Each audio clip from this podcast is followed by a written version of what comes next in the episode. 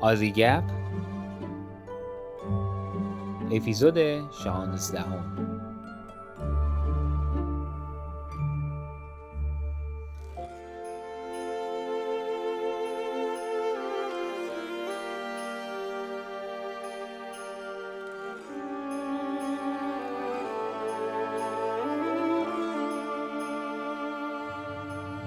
سلام. من ایمان هستم و این اپیزود 16 هم از پادکست آزیگپ هست که در خرداد سال 1400 منتشر میشه.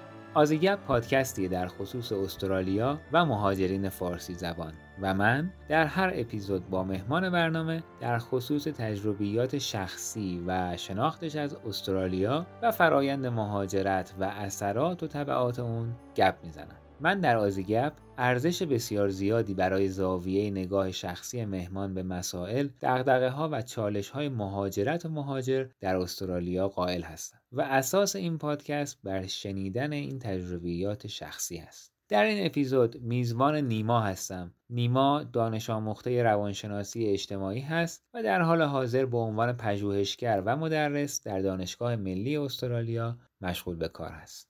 با نیما به مقوله مهاجرت و چالشهاش از زاویه روانشناسی اجتماعی نگاه می‌کنیم با توجه به این نکته که نیما من به گرایشی از روانشناسی هست که به عنوان روانشناسی انتقادی شناخته میشه. که در فضای روانشناسی ایران خیلی کم بهش پرداخته شده. در نتیجه می‌تونه برای مخاطب راهکارها و نگرشهای جدیدی رو به ارمغان بیاره. اگر دوست دارید بیشتر با فضای فکری نیما نوشته ها و تحلیل هاش آشنا بشید می‌تونید به صفحه اینستاگرام نیما سر بزنید که آدرسش در توضیحات این اپیزود در دسترس هست خلاصه رو کوتاه کنم. این شما و این اپیزود 16 هم با نیما از کمبرا. من سال 2014 ژانویه 2014 وارد آمریکا شدم پذیرش گرفتم تو رشته روانشناسی اجتماعی. با همسرم و اومدم آمریکا. تا سال 2017 سپتامبر 2017 ما آمریکا بودیم. بعد از اینکه ترامپ رئیس جمهور شد به دلیل اینکه اون منع مسافرتی و برای کشورهایی که غالبا کشورهای مسلمان بودن گذاشت ما به مشکل برخوردیم از این جهت که اگر می‌خواستیم به دلیل کنفرانس یا دیدار خانواده از آمریکا خارج بشیم و دوباره برگردیم باید درخواست ویزا می‌دادیم. یعنی به عبارت دیگه برای موندن مشکلی نداشتیم ولی برای خارج شدن و وارد شدن به مشکل برمیخوردیم. به همین دلیل تصمیم گرفتیم که آمریکا رو ترک بکنیم. با همکاری استاد راهنما یه استاد دیگه ای رو توی دانشگاه کارلتون توی اتاوا پیدا کردیم که اوکی بود با پذیرفتن من به عنوان دانشجو دکترای خودش بین دانشگاه ما که دانشگاه ماساچوست در امهرست باشه یعنی بود در اصل و دانشگاه کارتون یه توافقنامه امضا شد. مبنی بر اینکه من همچنان دانشجوی دانشگاه ماساچوست باقی میمونم. تعاملات مالیم همچنان با اون دانشگاه خواهد بود. ساپورت مالی که می‌گیرم همچنان از دانشگاه ماساچوست خواهد بود. اما به لحاظ فیزیکی در دانشگاه کارلتون ادامه به تحصیل میدم با دو استاد راهنما. استاد راهنمای قبلی و استاد راهنمای جدیدی که در دانشگاه کارتون پیدا کردم. دانشگاه کارتون من رو به این شرط پذیرفت که یه سری از به قول ما ریکایرمنت ها یه سری از پیش نیازهایی رو که لازمه بگذرونم یه سری واحدهایی رو بگذرونم. به این دلیل که اونها هم موافقت کردن با اینکه بعد از اینکه من از پایان نامه دکترام دفاع بکنم اونها هم به من یه مدرک دکترا بدن یعنی من با وجود اینکه از یک پایان نامه دکترا دفاع کردم دو تا مدرک دکترا از دو تا دانشگاه جداگانه دارم. تو کانادا بچه‌مون به دنیا آمد پسر سه سالم پسری که الان سه سالشه ونداد و دیگه چی؟ و الان که در خدمت شما هستم تو استرالیا بعد از اینکه از پایان نامه دفاع کردیم یعنی دفاع کردم اولین کاری که پیدا کردم توی دانشگاه ملی استرالیا یا همون Australian National University به عنوان چیزی که اینجا بهش میگن postdoctoral fellow مشغول به هم کار یعنی هم به مشغول به پژوهش هستم هم مشغول تدریس. این هم یه خلاصه ای از سفر ما از سال 2014 تا الان که در خدمت شما هستیم. از کانادا به استرالیا رفتن انگیزه یا محرکی داشت یا صرفا به خاطر این بود که پیشنهاد شغلی گرفتی از اونجا؟ نه هیچ انگیزه شخصی وجود نداشت به غیر از اینکه کار اینجا پیدا شد. یعنی اینطوری نبود که مثلا من تحقیق بکنم ببینم که استرالیا جای بهتری است در مقایسه با کانادا بیایم اینجا. هر جا که کار رفت من هم همراهش رفتم. این روانشناسی اجتماعی رو اگر که حالا برای من به عنوان یک مخاطب عام بخوای توضیحش بدی یعنی چی؟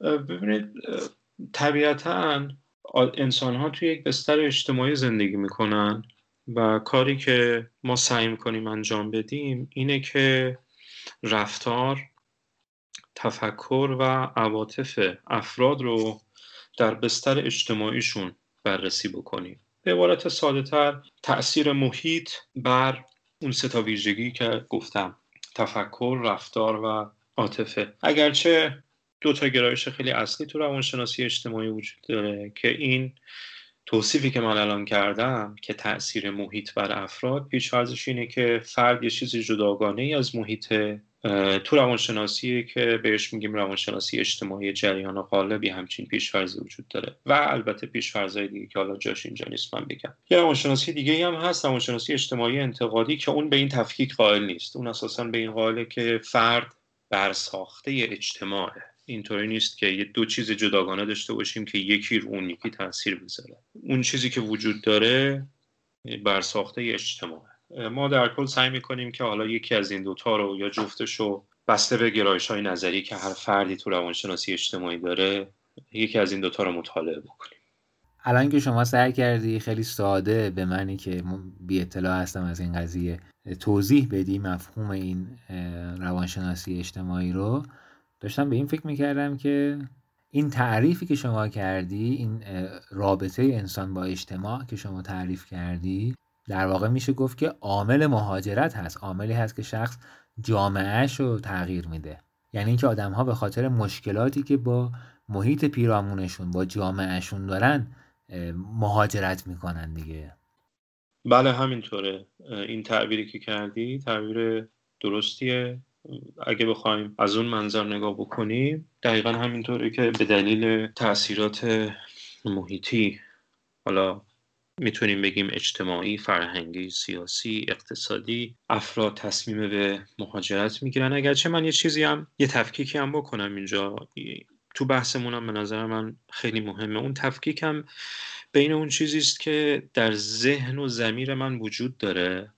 اون چیزی که ما بهش میگیم ادراک یا پرسپشن یعنی من خیال می‌کنم که اوضاع جهان یا اوضاع اجتماع به نحو خاصی هست.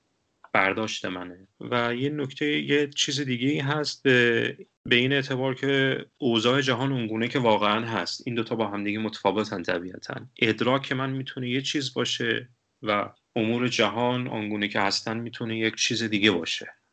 اون چیزی که برای ما غالبا مهمه اون ادراک افراده. بنابراین اگه بخوام تو بستر مهاجرت قرارش بدم اون چیزی که برای ما مهمه اینه که چرا افراد تصور می‌کنن که مهاجرت توی یه برهه زمانی خاصی یه امر لازم واجب یا حیاتی صرف نظر از اون واقعیت اجتماعی که اون بیرون وجود داره. چون گاهی اوقات ممکنه این دوتا منطبق بر هم نباشن. با توجه به اینکه شما دیگه دخیل در این قضیه هستید به صورت مستقیم در این هیته علمی دارید فعالیت می‌کنید می‌خواستم ببینم که مطالعات مشخصی رو می‌شناسید که در مورد این رابطه و در این زمینه انجام شده باشه. حالا با این تاکید که خب کشور استرالیا که برنامه روتین پذیرش مهاجر داره برنامه مدونی هم برای این مطالعات و تحقیقات داره. شما مطلع هستین ازش؟ این به طور کلی بله تو روانشناسی اجتماعی پژوهش انجام شده در این مورد. اینکه چرا افراد مهاجرت می‌کنن. پژوهشش انجام شده. به طور خاص من الان تو ذهنم از دانشگاهی های استرالیا کسی تو ذهنم ندارم که در این مورد کار کرده باشه ولی قطعا این به این معنا نیست که کسی وجود نداره. ولی تو این حوزه بله کار شده توی روانشناسی اجتماعی در مورد دلایل مهاجرت. چون حالا من که دارم به عنوان یک مخاطب عام و با یک داده خیلی کمی دارم به قضیه نگاه می‌کنم به نظرم میاد که همون جوری که مهاجر برای آیندهش در مهاجرت یه سری دغدغه ها و یه سری نگرانی ها و علمان های تصمیم گیری داره در مقابل قاعدتا این نگرانی ها در اون دولت و کشور مقصد هم خیلی مهمه و تاثیرگذاره و روش فکر میشه. در نتیجه این قبیل مطالعات و این قبیل تحقیقات حالا مخصوصا در مورد کشوری مثل استرالیا که تایپ های خیلی متنوعی از ویزا داره از اقامت های موقت تا اقامت های دائم این تحقیقات ها می‌تونن خیلی اثرگذار باشن در مدیریت این تایپ های ویزا و شرایط صدورشون. چیزی که شما گفتی اصلا چیز خامی نبود. دقیقا شما به چیزی اشاره کردی که ما الان داریم روش کار می‌کنیم که بهش میگیم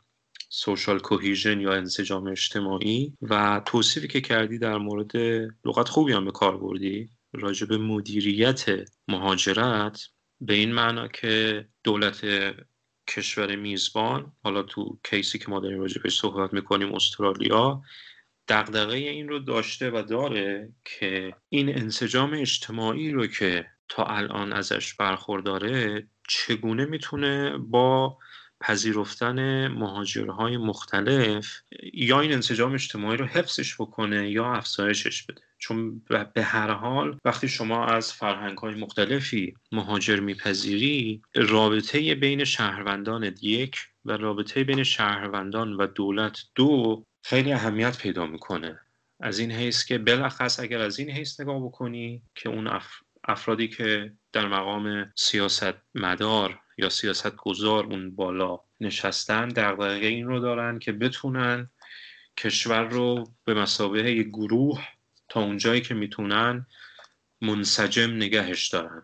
این چسبی که این افراد رو به هم میچسبونه و این گروه رو حالا در مقام یک ملت یا یک کشور دور هم نگه میداره اون چسب نه تنها از هم باز نشه منحل نشه بلکه روز به روز قوی و قوی تر بشه. البته این چیزی که الان دارم میگم به نظر به نوعی میشه گفت چیز مثبتی به نظر میاد و البته اینطور هم هست. اما خب یه طبعات منفی هم می‌تونه داشته باشه که حالا اگه فرصت پیش اومد راجع به اونها می‌تونیم حرف بزنیم. اما چیزی که گفتی کاملا درسته. کشور میزبان هم دقدقه های این رو داره که چه اتفاقی برای کشورش میفته با گرفتن مهاجر از کشورها و فرهنگ های مختلف دیگه.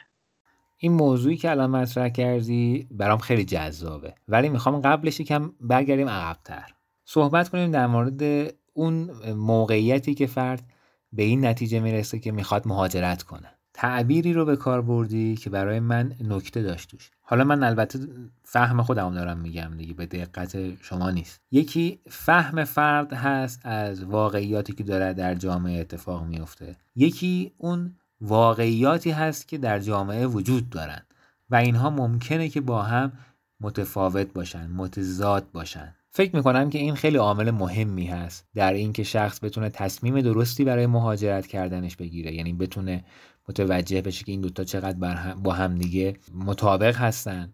و هم بهش کمک می‌کنه که بعدا بتونه برایند مهاجرتش رو بسنجه. یعنی احساس کنه که آیا مهاجرت براش مفید بوده یا نه.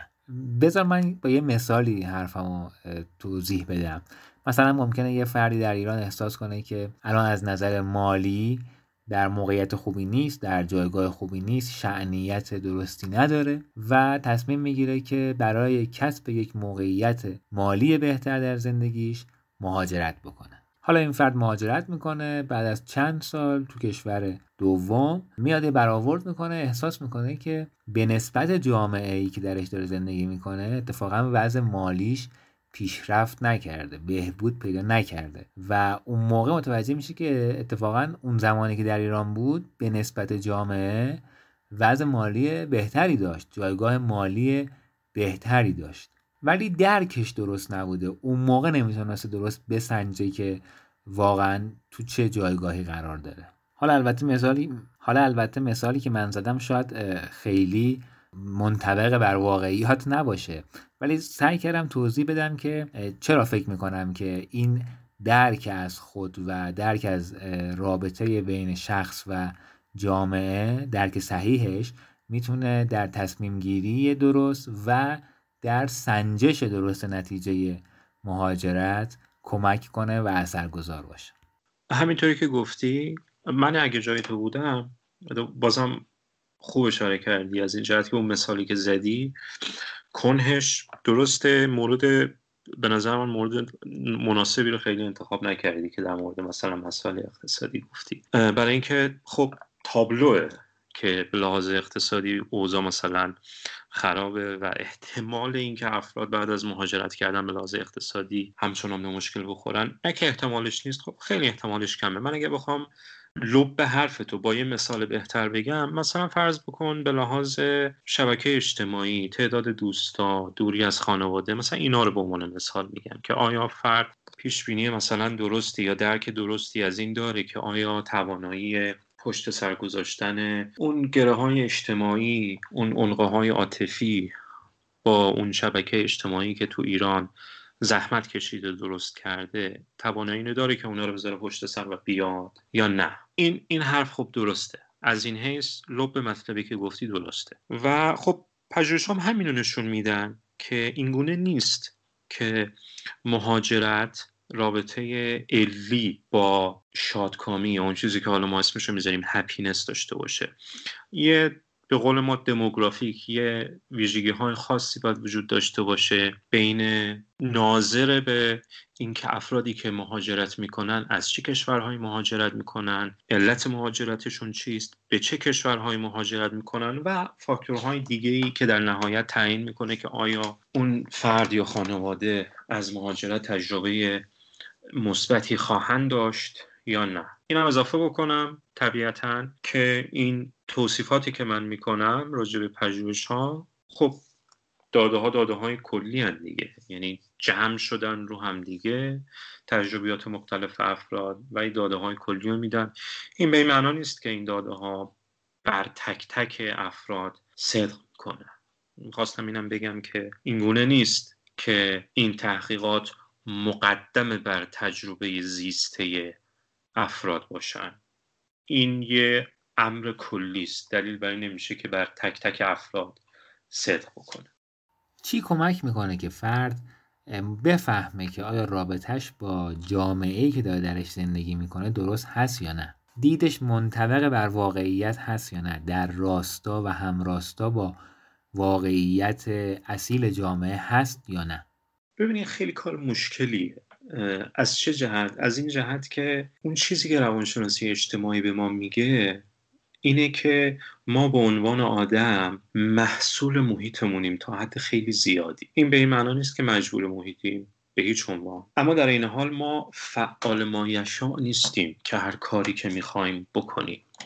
ما به نحو خیلی جدی و عمیقی محصول خانواده خورده فرهنگ فرهنگ ساختار سیاسی اقتصادی فرهنگی هستیم که درش به دنیا آمدیم و رشد کردیم. و روانشناسیمون هم در زیل همین ساختار تو همین ساختاره که شکل می‌گیره. بذار من یه مثال بزنم. ببین الان مثلا فرض بکن با توجه به شرایطی که تو ایران وجود داره دست کم در یه طیف گسترده ای از ایرانی ها ایرانی های داخل, داخل کشور الان میگن. یه واکنش منفی نسبت مثلا فرض بکن به دین به معنای عامش وجود داره یا مثلا به اسلام به معنای خاصش. خب من اصلا کاری به درستی و غلطی ندارم من فعلا در مقام توصیفم. من در مقام تحلیلم به عنوان یه روانشناس اجتماعی. خب اگر همون فرد که الان نسبت به یه سری از فاکتورهایی که در ایران وجود داره بای دیفالت به صورت پیشفرض یه واکنش منفی داره و البته حق هم داره که داشته باشه تا حدی اون حدم خیلی زیاده. اگر در یک کشور دیگه ای بود طبیعتا اون ادراک اون واکنش منفی رو به صورت پیشفرض نداشت. ممکن بود تو ترکیه زندگی بکنه تو کشوری که کلی آدم مسلمان هست. اما دارای ساختار مثلا فرض بکن سکولاره. حالا این چیزی که من میگم به چه معناست؟ این چیزی که من میگم به این معناست که اون چه که ما به اون دلیل تصور می‌کنیم باید مهاجرت بکنیم یا نکنیم تا حد زیادی ماحصل این روانشناسیه که در این ساختار تولید شده. و من زمانی می‌تونم به این به نحو خیلی نمی‌خوام بگم صادقانه صادقانه واژه درستی نیست. به نحو ابجکتیوی به نحو عینی به نحو بیطرفانه اگر امکان باشه. تا اون حدی که امکان داره. نگاه بکنم که بتونم این روانشناسی تولید شده تو اون ساختار رو یک بهش اشراف پیدا بکنم. دو تا حدی بتونم خودم رو ازش خلاص بکنم. یعنی خیلی اوقات هست. ما تصور می‌کنیم که داریم یه کنش آزاد و فعالانه نشون میدیم. در صورتی که اگر یه گام عقب بذاریم می‌بینیم که ما این کنش فعالانمون در حقیقت یه واکنش منفعلانه نسبت به ساختاری که داریم توش زندگی می‌کنیم. این تا اینجا در این حال. این اصلا به این نیست که من بخوام بگم تصمیم به مهاجرت مبتنی بر مثلا تصور اشتباه از جامعه ایران از جمله شرایط اقتصادی سیاسی یا فرهنگی. من می‌خوام به امر کلیتر اشاره بکنم که تصمیم هایی که ما می‌گیریم در زیل اون ساختارهایی که روانشناسی ما رو تولید کردن صورت می‌گیرن و بعضی نه همه بعضی از این تصمیم گیری ها واکنشی هم نکنشی. ما خیال می‌کنیم که داریم کنش فعالان انجام میدیم اما در حقیقت یه واکنشه. بنابراین پی بردن به اون به تاثیر اون فضا به روانشناسی اون خیلی مهمه دکتر من خیلی آمیانه بپرسم. اگر واکنشه بده؟ یعنی مضره به هدف ببین نه لزوما نه لزوما. من از من ترجیح همینی که از واژگان مثلا خوب و بد استفاده نکنیم. ترجیح میدم بگم که اگر خداگاه باشه امکانهای بیشتری رو به من میده. یعنی برای مثال اگر من بدونم که به دلیل زندگی کردن در استرالیا و در یک فرهنگ خاصی تلقی خاصی از این مسئله ای دارم. مثلا نسبت به امر الف هر چی می‌خواد باشه. نگرش منفی دارم یا نگرش مثبت دارم؟ اگر من به این روانشناسی تولید شده آگاه باشم که نیما اگر تو نسبت به موضوع الف گرایش از پیش مثبت یا از پیش منفی داری این به این دلیل نیست که اون امر فی نفس مثبت یا منفیه. بلکه به این دلیلی که تو در این ساختار و در این فرهنگ بزرگ شدی. به این آگاه باشم و بعد بتونم آلترناتیو ها یا جایگزین های دیگر رو بررسی بکنم. نه فقط به لحاظ شناختی حتی بلکه تجربه کنم. خودم رو بتونم در دلشون تا اونجایی که ممکنه بندازم. اگر این این امکانو به خودمون بدیم خب طبیعتا امکانهای بیشتری پیش رومون خواهد بود و انتخابهایی هم که انجام میدیم آگاهانه تر خواهد بود خیلی کانشستره و امکان این که این انتخاب ها منجر بشن به پیامدهای خوبی برای خودمون و البته خانوادهمون اگر تنها نیستیم امکانش بیشتر برداشت من از صحبت تو این بود که ممکن آدم در جامعه خودش از یه سری مواردی ناراضی باشه. و اونها اذیتش می‌کنن. و این جزء یکی از المانهایی هست که منو سوق میده به مهاجرت کردن. و در نهایت من مهاجرت می‌کنم مثلا به کشور X و اونجا می‌بینم که همچنان این موضوع به نحو دیگه ای داره باز منو اذیت می‌کنه توی اون کشور. یا اینکه یه موضوع دیگه ای هست که بیش از اون موضوع قبلی در کشور در واقع در وطن اولیه خودم داره من اذیت می‌کنه. دارم از یه چیز دیگه بیشتر دارم اذیت میشم. اینجور چیزا داشت تو ذهن من تداعی می‌شد با صحبت های تو. این یکی از امکان هاست اون چیزی که بیشتر مد نظر من بود من می‌خواستم بگم در کنار دلایل کاملا قانع کننده ای که در ایران وجود داره برای مهاجرت مثل وضعیت اقتصادی که در حال حاضر هست. یا اساسا دیدگاه نسبت به آینده اینکه خیلی از افراد هستن به حق دیگه امیدی نسبت به آینده ندارن. و من بعید می‌دونم بشه به نحو معقولی از این دفاع کرد که آقا بله در امیدی به آینده هست در ایران. خیلی سخت میشه از هم چیز دفاع کرد. من بیشتر مد نظرم این بود که من دیدم افرادی رو که بلخص افراد کم سن و سالتر مثلا من الان 41 سالم افرادی مثلا طرف تازه وارد دوره لیسانس شده. می‌بینی وضع خانواده به لحاظ مالی خیلی خوبه. یا دست کم در حال دست و پا زدن نیستن. از پس خودشون برمیاد با قول ما دستشون به دهنشون می‌رسه مشکل اقتصادی ندارن. فردم اهل بگید درس خوندن نیست که مثلا به امید داشتن یه تحصیلات بهتر بخواد مهاجرت بکنه. و فاکتورهای دیگر هم که نگاه می‌کنی سخت به نظرت می‌رسه که آقا این فرد چرا باید مهاجرت بکنه؟ ولی به دلیل اینکه مثلا چون تازه وارد دانشگاه شریف شده و فضا حالا یا هر دانشگاه دیگه چون فضا اینه که آقا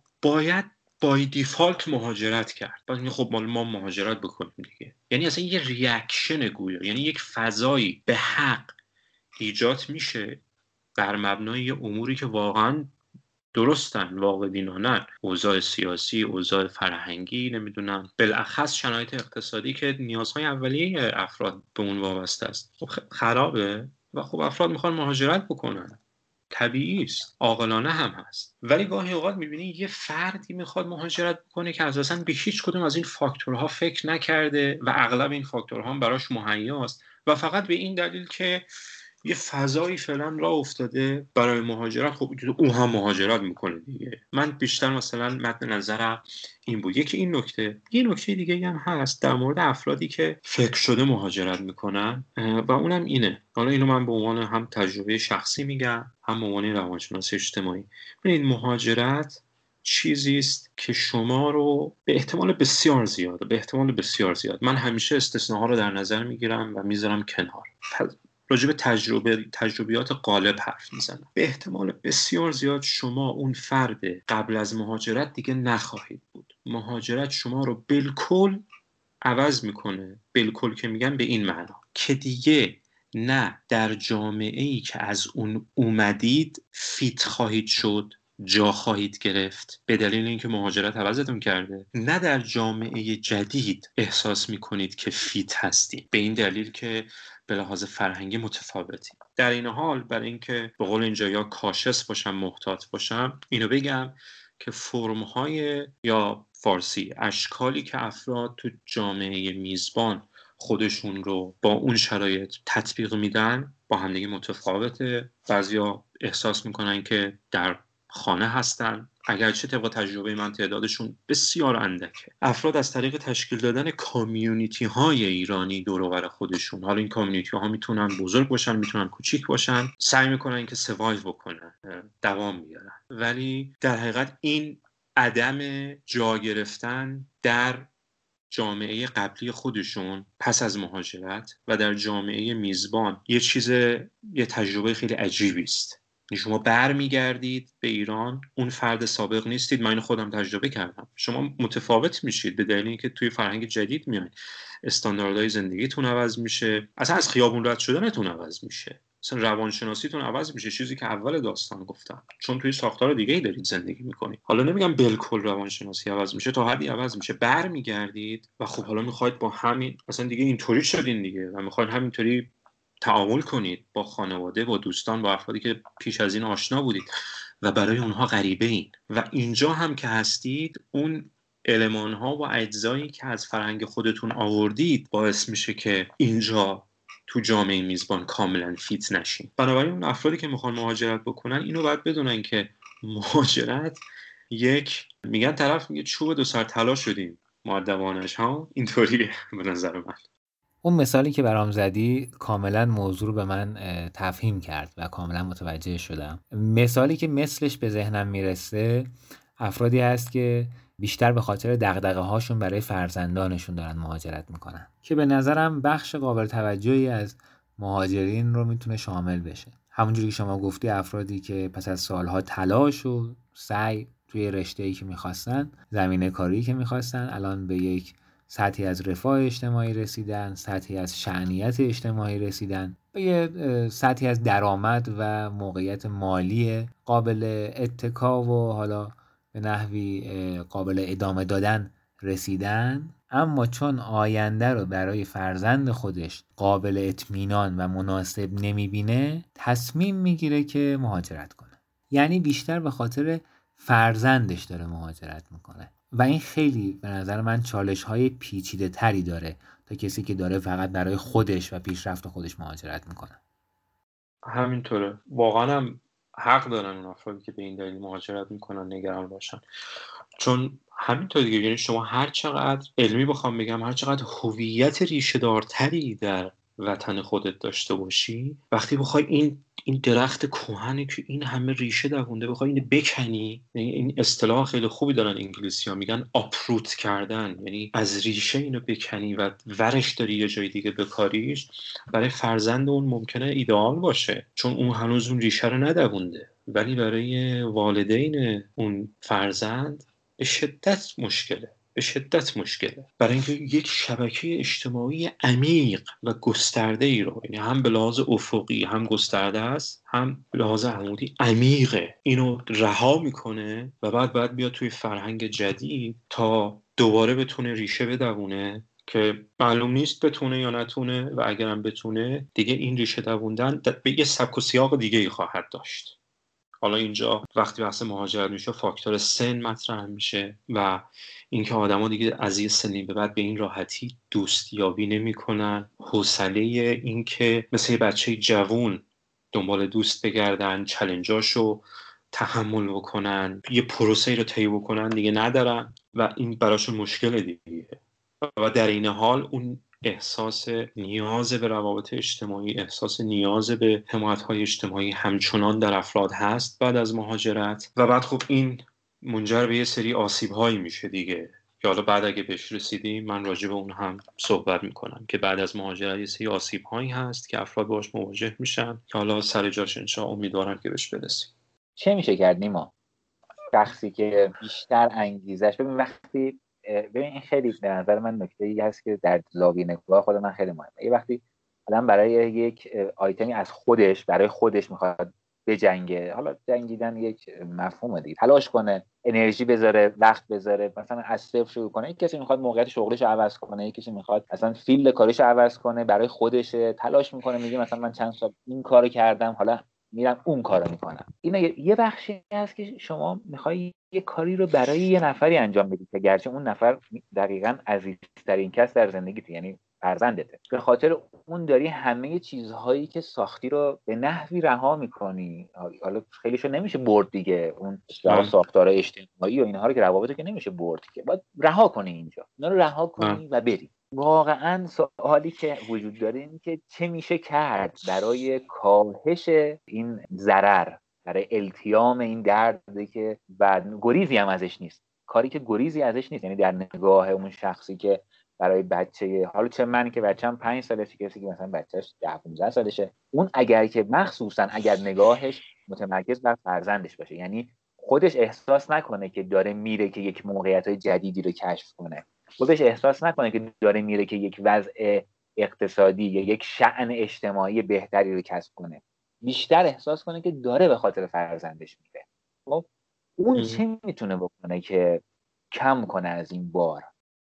ببین اولین پیشنهادی که من می‌تونم بدم و این پیشنهادم با توجه به مشاهدات خودم از کامیونیتی ایرانی ها میگم از مشاهداتی که تو آمریکا، کانادا و استرالیا داشتم. تو پرانتز یه چیزی بگم سریع پرانتز ببندم و اونم این که ببین من به هیچ عنوان انکار نمی کنم که مهاجرت ویژگی بسیار خوبی داره. هر کس حتی اگر برای خودش و فرزندش هیچ مشکلی هم احساس نمی‌کنه به نظر من مهاجرت جزو بایدهای زندگیه. بالاخص مهاجرت به فرهنگ هایی که بسیار متفاوتن در مقایسه با فرهنگی که توش زندگی می‌کنی. این از این من تکلیفم با مهاجرت از این جهت مشخص بکنم. این پرانتز بسته. در این حال من بیشتر تمرکزم روی اسمشو می‌تونیم بذاریم آفت های مهاجرت یا به قول تو اون چیزهایی که ما نیاز داریم خودمون رو آماده بکنیم برای مواجه شدن با اونها. به اونها بیشتر نظر دارم. راجع به خوبی های مهاجرت الان به اندازه کافی ما میشنویم دیگه.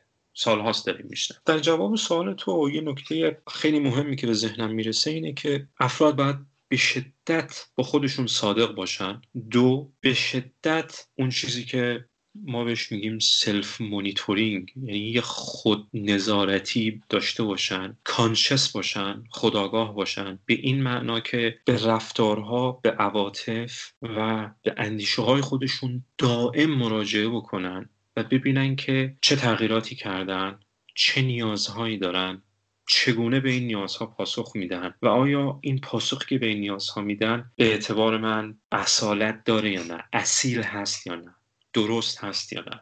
بذار الان اون وقت کنم وقت خوبی باشه که راجع اون آفتی که گفتم. تو مهاجرت بسیار می‌تونی ببینی حرف بزنم.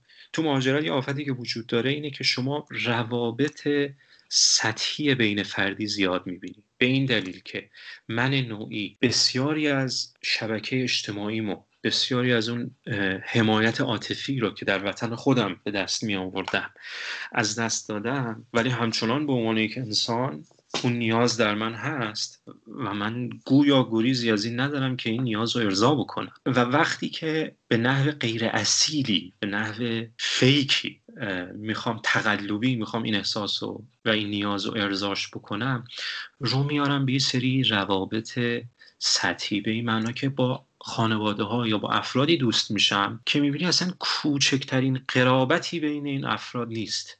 جز یک چیز و اون این که هر دوی این افراد تنهان و می‌خوان تنهاییشون پر بشه. و بعد به همین دلیل با همدیگه رابطه پیدا می‌کنن.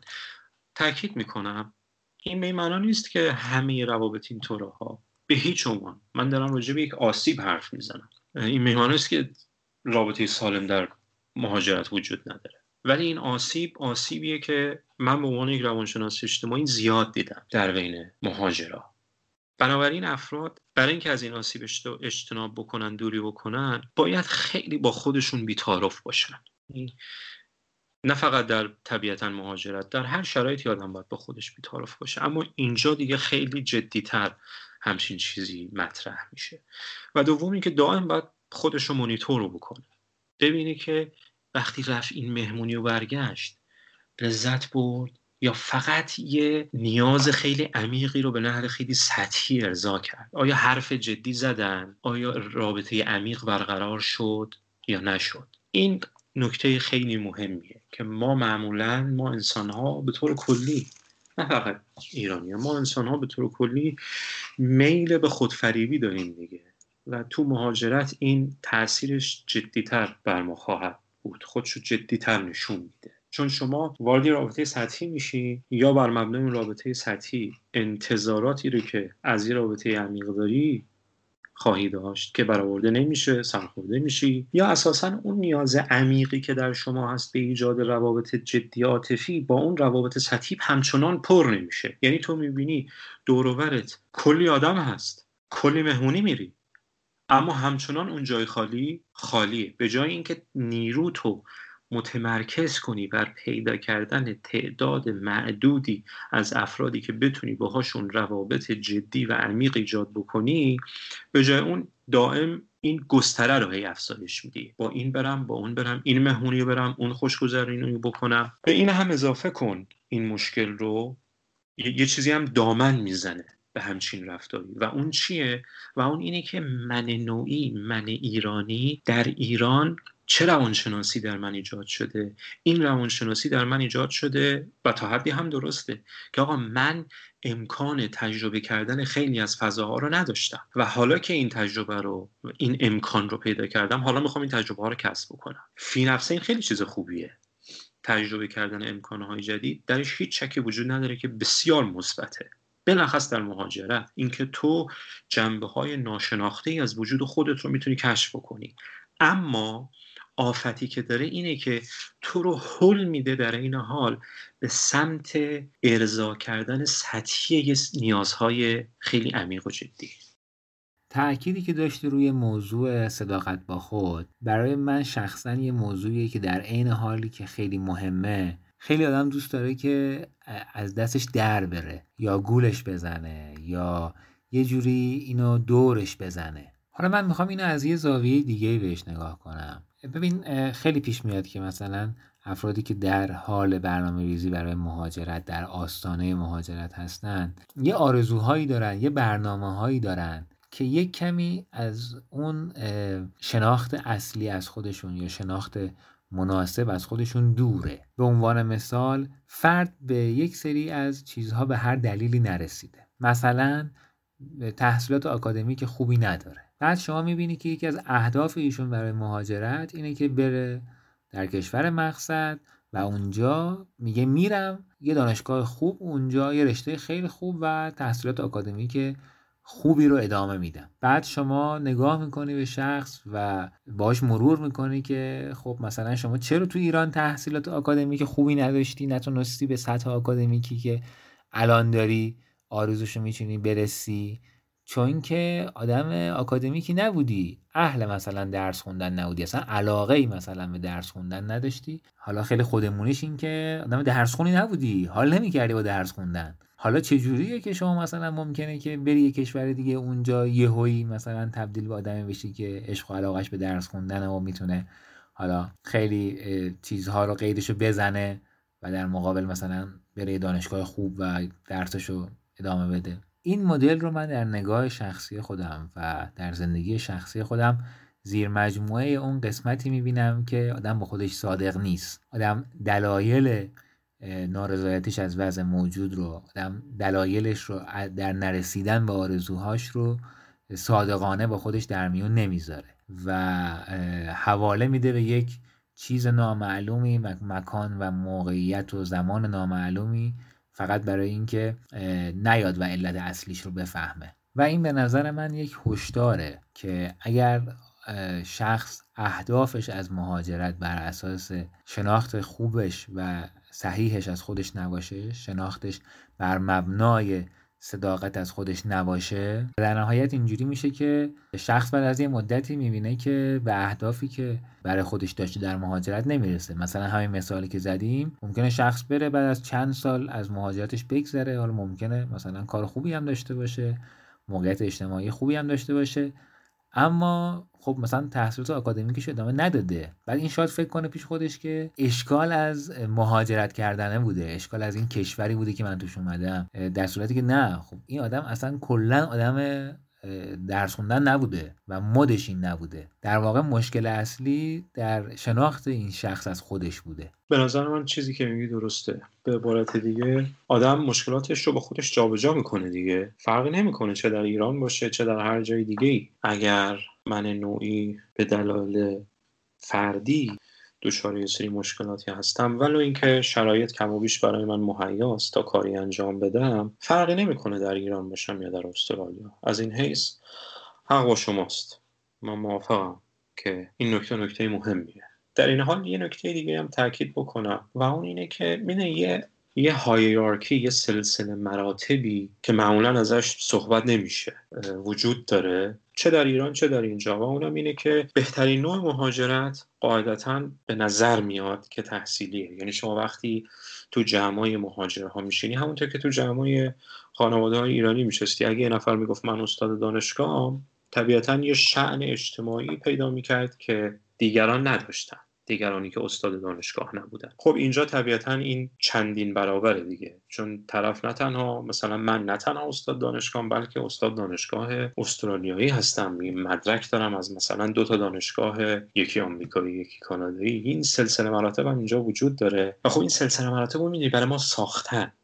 این سلسله مراتبی نیست که من انتخاب کرده باشم که. من نوعی از زمانی که به دنیا آمدم به عنوان فردی که توی خانواده فقیر زندگی می‌کردم حالا من نوعی نه من واقعا در خانواده فقیر زندگی می‌کردم. پدرم دانشش در این حد بود که به من بگه که نیما جان چیزی که تو رو از این فقر رها می‌کنه نجات میده. اگه می‌خوای مثل من نشی باید تحصیل بکنی. اشتباه هم به نظر میاد نمیگه یا نمی‌گفت. اما اما این مدل توصیه ها یه سری سلسله مراتبی در اذهان ما ایجاد کردن که این سلسله مراتب تو مهاجرت هم دیده میشه. یعنی ما اینجا ادبیات خاص خودمون هم داریم دیگه. من مثلا نمی‌دونستم. رسیدم اینجا متوجه شدم که به افرادی که از طریق با کشتی غیر قانونی میان به اینها میگن بوتی. و این بوتی ها کامیونیتی خودشونو دارن. به این راحتی ها راه داده نمیشن به کامیونیتی های دیگه. سوء تفاهم های خیلی جدی وجود داره بین این کامیونیتی و کامیونیتی های دیگه و یه نگاه بالا به پایین وجود داره. و البته فقط این کامیونیتی نیست. مثلا شما تو آمریکا یا کانادا کامیونیتی مذهبی ها رو داری کامیونیتی سکولار ها رو داری کامیونیتی بهایی ها رو داری انواع اقسام کامیونیتی ها رو داری. و بعد می‌بینی که خیلی از اون مشکلاتی که تو گفتی به مشکلات فردیش اشاره کردی این مشکلات طبیعتا فقط فردی نیستن اجتماعی هم هستن. می‌بینیم ما مهاجرها خیلی از مشکلات اجتماعیمون رو با خودمون ورداشتیم آوردیم اینجا. یعنی اینم یک مشکل دیگه ایه که ما تو مهاجرت داریم. داشتم به این فکر می‌کردم که خیلی درده حالا درد شد کلم مناسب نمیشه خیلی فکره خیلی فکر این حرف. آدم مشکلات خودش رو با خودش جابجا کنه. در واقع ناراحت کنندش اینجا هست که آدم از یه چیزی ناراحته. بعد جابجا میشه بعد می‌بینه عوامل ناراحت کننده خودش یعنی حداقل بخشی از اون عوامل با خودش جابجا کرد. بله. و خیلی در واقع موقعیت ناراحت کننده ایه مثلا من چیزی که به ذهن خودم می‌رسه اینه که خیلی مهمه در زیر مجموعه اون تاپیکی که خود تو گفتی صادق بودن با خود. که آدم واقعا ببینه مشکلاتی که الان داره به هر علتی یه سری مشکلات داره. یه سری چیزها هست که بهش نرسیده. یه سری چیزها هست که آزارش داره میده. یه سری چیزهایی هست که در شعن خودش نمی‌بینه. یعنی یک موقعیت هایی قرار داره درش که فکر می‌کنه شعنش نیست که در این موقعیت باشه. شعنش هست که در یک موقعیت بالاتر و بهتری باشه. چقدر از اینها واقعا عاملش عامل اجتماعی عاملش عامل جغرافیاییه؟ و با جابجا شدنش مشکل حل میشه. چه بخش شخصیه؟ من نوعی بتونم تا حدی مرز بکشم بین اینها و بدونم که چیش رو دارم با مهاجرت کردن حل می‌کنم. چیش رو باید خودم رو تغییر بدم یا بپذیرم خودم رو. این خیلی کمک می‌کنه و فکر می‌کنم خیلی کار سختی هم هست. آره خیلی کار سختیه.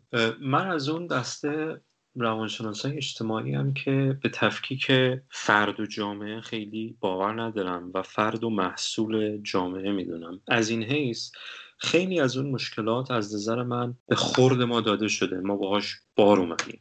این به معنا نیست که ما نمی‌تونیم رو اونها تاثیر بذاریم ما به شما اونجایی که من گفتم تذکر دادم که یکی از چیزهایی که ما باید انجام بدیم اینه که به روانشناسی خودمون آگاه بشیم. اینجا نقش خودشو نشون میده. یعنی من باید به این فکر بکنم. بلخص وقتی مهاجرت کردم. چون این امکانو دارم که خودم رو در تقابل با یه فرهنگ دیگه یا با فرهنگ های دیگه ارزیابی بکنم. این برام خیلی امکانش مهیاست. چون به عینه با چشم می‌بینم که یه سبک زندگی یا سبک های زندگی دیگه وجود داره که آدما دارن انجامش میدن و همه چی اوکیه. هیچی به هم نمیریزه. خانواده دارن. سالمن اوکیان هزاران سال دارن با اون سبک زندگی می‌کنن. از مسلمون غیر مسلمون نمی‌دونم بودیزم بهایی نمی‌دونم هر چیزی. همه مدل هست. خب تو ایران سخت همچی کاری کردن چون یک دستر دیگه همه مثل همین. خب اینجاست که تو باید به این فکر بکنی که من محصول چه جامعه ایم و این محصول جامعه ایران بودن در من چجوری تجلی پیدا کرده؟ مثلا فرض بکن ما به دلیل اینکه در یک ساختار غیر دموکراتیک بزرگ شدیم نسبت به همدیگه اعتماد نداریم. یا میزان اعتمادمون نسبت به همدیگه کمه. یا مثلا فرض بکن گرایش به این داریم که نسبت به اتوریته حالا این اتوریته لزوما به معنی منفیش به کار نمی‌برم. نسبت به مراجع قدرت بیاعتمادی داریم. خب حالا فرض کن میایم استرالیا میایم کانادا مهاجرت می‌کنیم به هر کشوری. خب حالا این روانشناسی که تو اون کشور در من ایجاد شده خودش رو همینجا ادامه میده. من که تقصیری نداشتم. من جای زندگی کردم که شرایط محیطی دائم به من فشار وارد می‌کردن که منو حل بدن به سمت اینکه آقا همه می‌خوان از من این چیزی بکنن من باید حواسم باشه. گلیم خودم باید از آب بیرون بکشم. اگه کسی از من کند من باید از یکی دیگه بکنم که سوایو بکنم. من می‌خوام بگم همه این چیزها محصول آدم شیطان صفت و اینا نیست که آدما محصول اجتماعاتشونن از نظر من. وقتی میان بیرون دست کم باید این امکان رو به خودشون بدن که یه گام بیان عقبتر و به این فکر بکنن که یه چرا جلوی هر چیزی بذارن. چرا من اینطوری فکر می‌کنم؟ این از کجا اومده؟ درسته که من الان دارم تو این سالم میگم چرا من اینطوری فکر می‌کنم. اما این من من فردی نیست. این من یه من اجتماعیه. طبیعتا آگاه شدن از یه همچین چیزی که چرا اینطور فکر می‌کنم این امکان رو به من میده که بتونم یک در جدیدی برای خودم باز بکنم و تصمیم بگیرم که آقا از این به بعد یواش یواش تمرین بکنم که یه طور دیگه ای باشم. و اینکه میگم یه طور دیگه ای باشم یعنی یه طور دیگه ای زندگی کنم ها یعنی شما خیلی از افراد می‌بینی اومدن در مهاجرت زندگی می‌کنن اما به این دلیل که تو شرایط اقتصادی نامطلوب ایران رشد کردن و حق داشتن که همواره به آینده فکر بکنن و حق داشتن که همواره به وضعیت اقتصادی فکر بکنن اینجا هم همونطورن. یعنی گاهی اوقات من افراد کمی هم نیستن که من اینا رو می‌بینم می‌خوام بهشون بگم که آقا خانوم یا حالا هر هویت جنسی دیگه شما اینجا تو این جامعه به لحاظ اقتصادی کم و بیش دارای سر و سامان دیگه دغدغه مالی نباید داشته باشی. و به نظرم میاد که وضعت اوکیه. ولی همچنان طرف همونطور که در ایران دنبال پول بود اینجا هم همچنان دنبال پوله. حالا دنبال بهتر کردن ماشین بهتر کردن خونه و وقتی ازش می‌پرسی که تو از این نیازهای رد بالای روانشناختید کدومش رو داری ارضا می‌کنی خب متاسفانه چیز زیادی توش نمی‌بینی. چرا؟ چون همون روانشناسی که محیط در ایران براش تولید کرده و این بنده خدا به هر دلیلی فرصت اینو نداشتی که یه کام برگرده عقب به این روانشناسی فکر بکنه با همون روانشناسی هم داره اینجا زندگی می‌کنه. این خیلی آفت جدیه. با این زاویه نگاه که تو گفتی که انسان محصول روابطش با جامعه است یا در تعامل کامل با جامعه هست وقتی شخص مهاجرت می‌کنه چقدر جامعه جدید کمکش می‌کنه؟ یا چقدر جامعه جدید تاثیر می‌ذاره درش که واقعا فلسفه زندگیش عوض مخصوصا که حالا اگر مثلا ما شخص مهاجر رو در سن مثلا سی خورده ای تا چل خورده پنجاه سالگی مثلا ببینیم.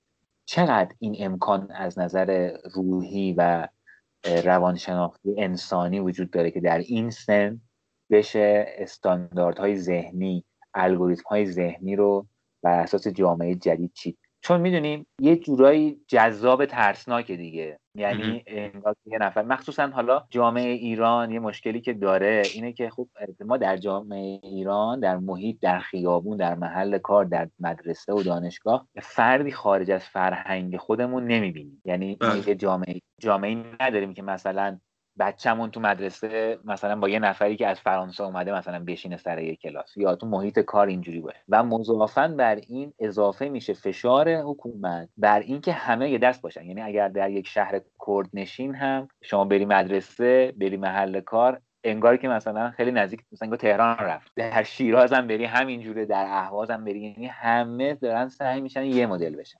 بعد از اینکه همه دارن سعی میشن یه مدل بشن همه فقط یه مدل رو دیدن همه فقط یک مدل رو پذیرفتن حالا به زور یا به ناخودآگاه. حالا بری توی یه محیطی که خب می‌تونی هزاران مدل مختلف رو ببینی و انتخاب کنی. چقدرش فرصته چقدرش تهدیده و چجوری میشه این رو استفاده کرد؟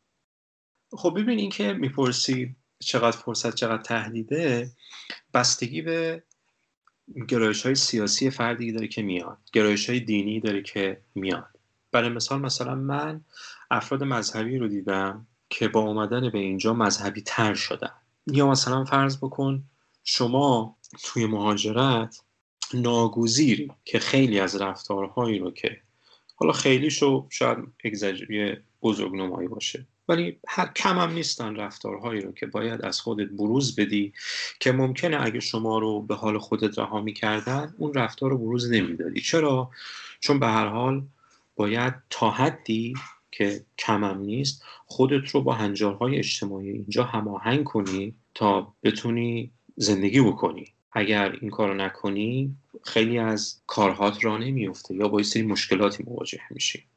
از این حیث گرایش های اینکه آدما با چه بکگراندی با چه پس زمینه فکری مهاجرت می‌کنن تعیین کننده اون چیزی است که می‌تونه فرصت یا تهدید باشه. بذار مثال خیلی واضح بزنم. مثلا ببین ما الان تو کشورهای غربی یه پدیده ای داریم به نام اینکه همجنسگراییه یعنی الان افرادی هستن که گرایش های جنسی دگرخواهانه ندارن. خب جامعه ایرانی چه در مهاجرت چه واکنشی نسبت به همچین چیزی نشون میده؟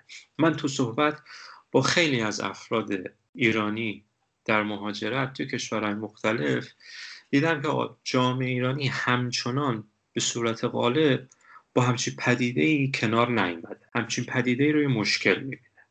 من اصلا کار ندارم که این پدیده مشکل هست یا نیست. من فعلا در اون مقام نیستم. ولی این یه امکانه. برای بعضی یه تهدیده. برای بعضی دقدقهشون اینه که خب اگه من بچه دار شدم تو مدرسه چه آموزشی به این میدن؟ این فردا می‌خواد همجنسگرا بشه همجنسگرا نشه. یا حتی از این حتی به قول معروف کمتر جنجال برانگیز. من که خب حالا روابط جنسی این دختر من مخصوصا اگه دختر باشه این دختر من فردا می‌خواد چجوری این جامعه زندگی بکنه؟ خب حالا الان اینو باید تهدید حساب کنیم یا فرصت؟ این بستگی به بکگراند های افرادی داره که میان. اما در این حال شما با یه پدیده ای مواجهی تو روانشناسی اجتماعی بهش میگن ناهماهنگی شناختی. شما مجبوری یه کاری انجام بدی؟ به هر دلیلی کار ندارم به چه دلیلی؟ انجامش میدی ولی دلت باهاش نبوده که انجامش بدی. حالا که انجامش دادی با یه گسل طرفی با یه درگیری. چرا؟ چون از طرفی مایل نبودی انجام بدی ولی به هر دلیلی مجبور بودی که انجامش بدی. این به لحاظ روانشناختی در ما یه تنشی ایجاد می‌کنه و ما می‌خوایم این تنش رو حلش کنیم. خب یکی از روش های حل کردن این تنش خب من که نمی‌تونم کاری که انجام دادم دیگه انجامش ندم. تمام شده رفته. نظرم رو عوض می‌کنم میگم حالا این کاری هم که انجام دادم خیلی هم تابلو نبودا خیلی هم مثلا اونطور که من خیال می‌کردم اون ویژگیهایی که من خیال می‌کردم نداشت. شما تو مهاجرتی همچین چیزایی می‌بینی؟ یعنی یه عده از افراد که کم هم نیستن پیدا می‌کنی که به دلیل اینکه هنجارهای اجتماعی در کشورهای غربی اینها رو مجبور می‌کنه تو موقعیت های خاصی طور خاصی رفتار بکنن یواش یواش نظرشون هم عوض میشه. بنابراین حتی ممکنه ببینی افراد مثلا میگن مذهبی رو که اگرچه مذهبی باقی میمونن اما تساهل و تسامحشون بیشتر شد. یا افراد مثلا چه می‌دونم سکولاری رو پیدا می‌کنی که اگرچه همچنان رابطه جنسی خارج از ازدواج موقعی که می اومدن براشون مشکل دار بود. اما بعد یه مدتی نمیگم کاملا کم یا بیش کنار اومدن. به دلیل اینکه محیط بهشون فشار آورده. بنابراین یه چی میگن یه نگوشیشنیه یه مذاکره بین فرهنگی که من با خودم آوردم و فرهنگی که اینجا وجود داره. و من دائم در حال چک زدن با این فرهنگم که اون نقطه تعادل کجاست؟ این بتل این نزاع این جنگ همواره ادامه داره. فکر می‌کنم این موضوعی که الان مطرح کردی موضوعیه که هر مهاجری حتما حسش کرده و هر کسی که در آستانه مهاجرت هست حتما خیلی جدی بهش فکر کرده. و اون راهکاری که بهش اشاره کردی تسامح و تساهله فکر می‌کنم چیزی است که برای خیلی ها اولین و دم دستی ترین راهکار و راه حل هست. و به همین خاطره که آدم می‌بینه افرادی که مهاجرت کردن عموما افراد سهلگیرتری هستند و میشه گفت آدمهایی هستند با تعصب کمتر. ولی این راهکار هم قاعدتا چالش هایی برای خودش داره. حد و مرز این تساهل کجاست؟ به بیان بهتر رو آوردن به تساهل و سهلگیری در مقابله با این ناهماهنگی های فرهنگی که بهش اشاره کردیم به بخشش اشاره کردیم چه پیامدهایی داره همراه خودش که مطلوب نیستن؟ ببین تا اونجایی که این تغییرات اندیشیده شده باشند و در هماهنگی با ارزش های فرد باشن هر ارزشی که فرد داشته باشه. مبارکن خوبن برای خود فرد. خوبن اما اگر فرد این تساهل و تسامح باری به هر جهت باشه یعنی مثلا دیگه به قول, ما ول کرده باشه دیگه داستانو. چه در مورد خودش چه در مورد هر فرد دیگه ای خب نه. طبیعتا به مشکل برمیخوره. کما اینکه هستن افرادی که اینجا لزوما هم افراد مذهبی نیستن. چون خیلی از چیزا ریشه در فرهنگ و سنت ما داره. یعنی اینطوری نیست که مثلا روابط جنسی خارج از ازدواج برای همه معنای مذهبی داشته باشه. یا مثلا همجنسگرایی برای همه معنای مذهبی داشته باشه. این چیزها می...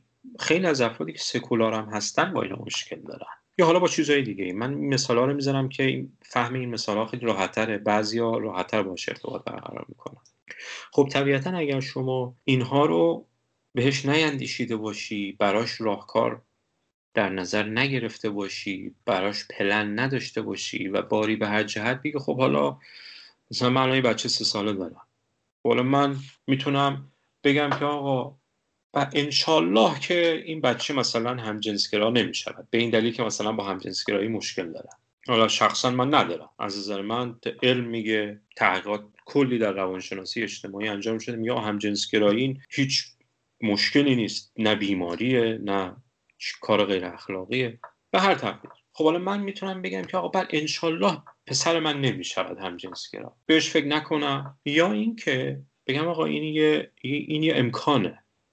و من برای همچین چیزی چه پلنی دارم چه برنامه‌ای دارم؟ آیا و بعد اصلا فرض بکنیم که بچه من دگر جنسگرا باشه هم جنسگرا نباشه. توی اجتماعی زندگی کردن که همچین افرادی وجود دارن و فرزند من بعدها قراره با این افراد مواجه بشه من چگونه او رو آماده می‌کنم برای مواجهه با همچین موقعیتی؟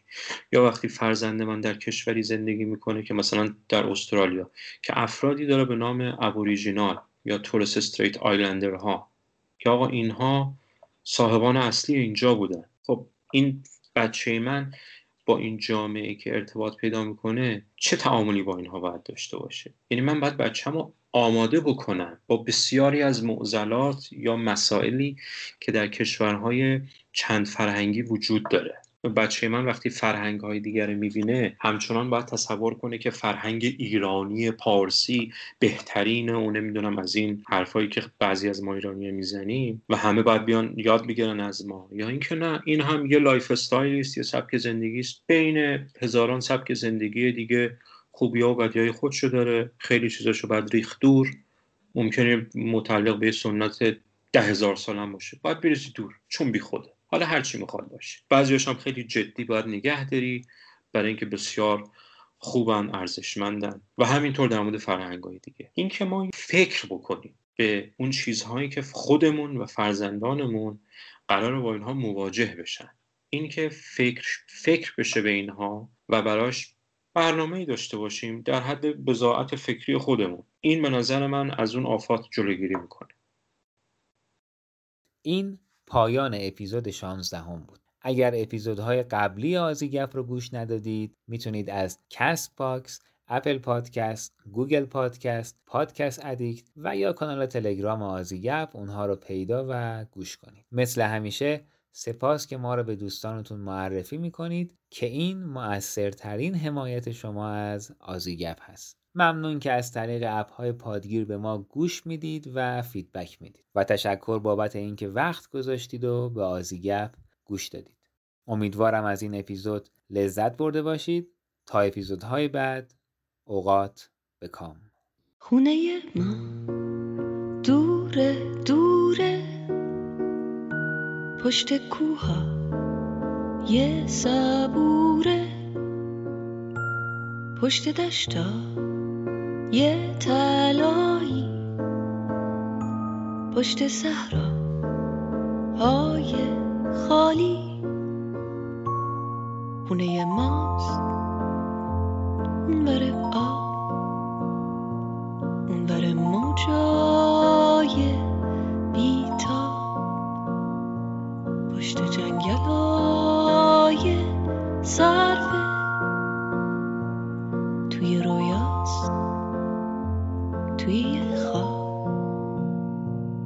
پشت اقیا نوس آبی. پشت باغا یه گلابی. اونور با قای انگور. پشت کندو های زنبور.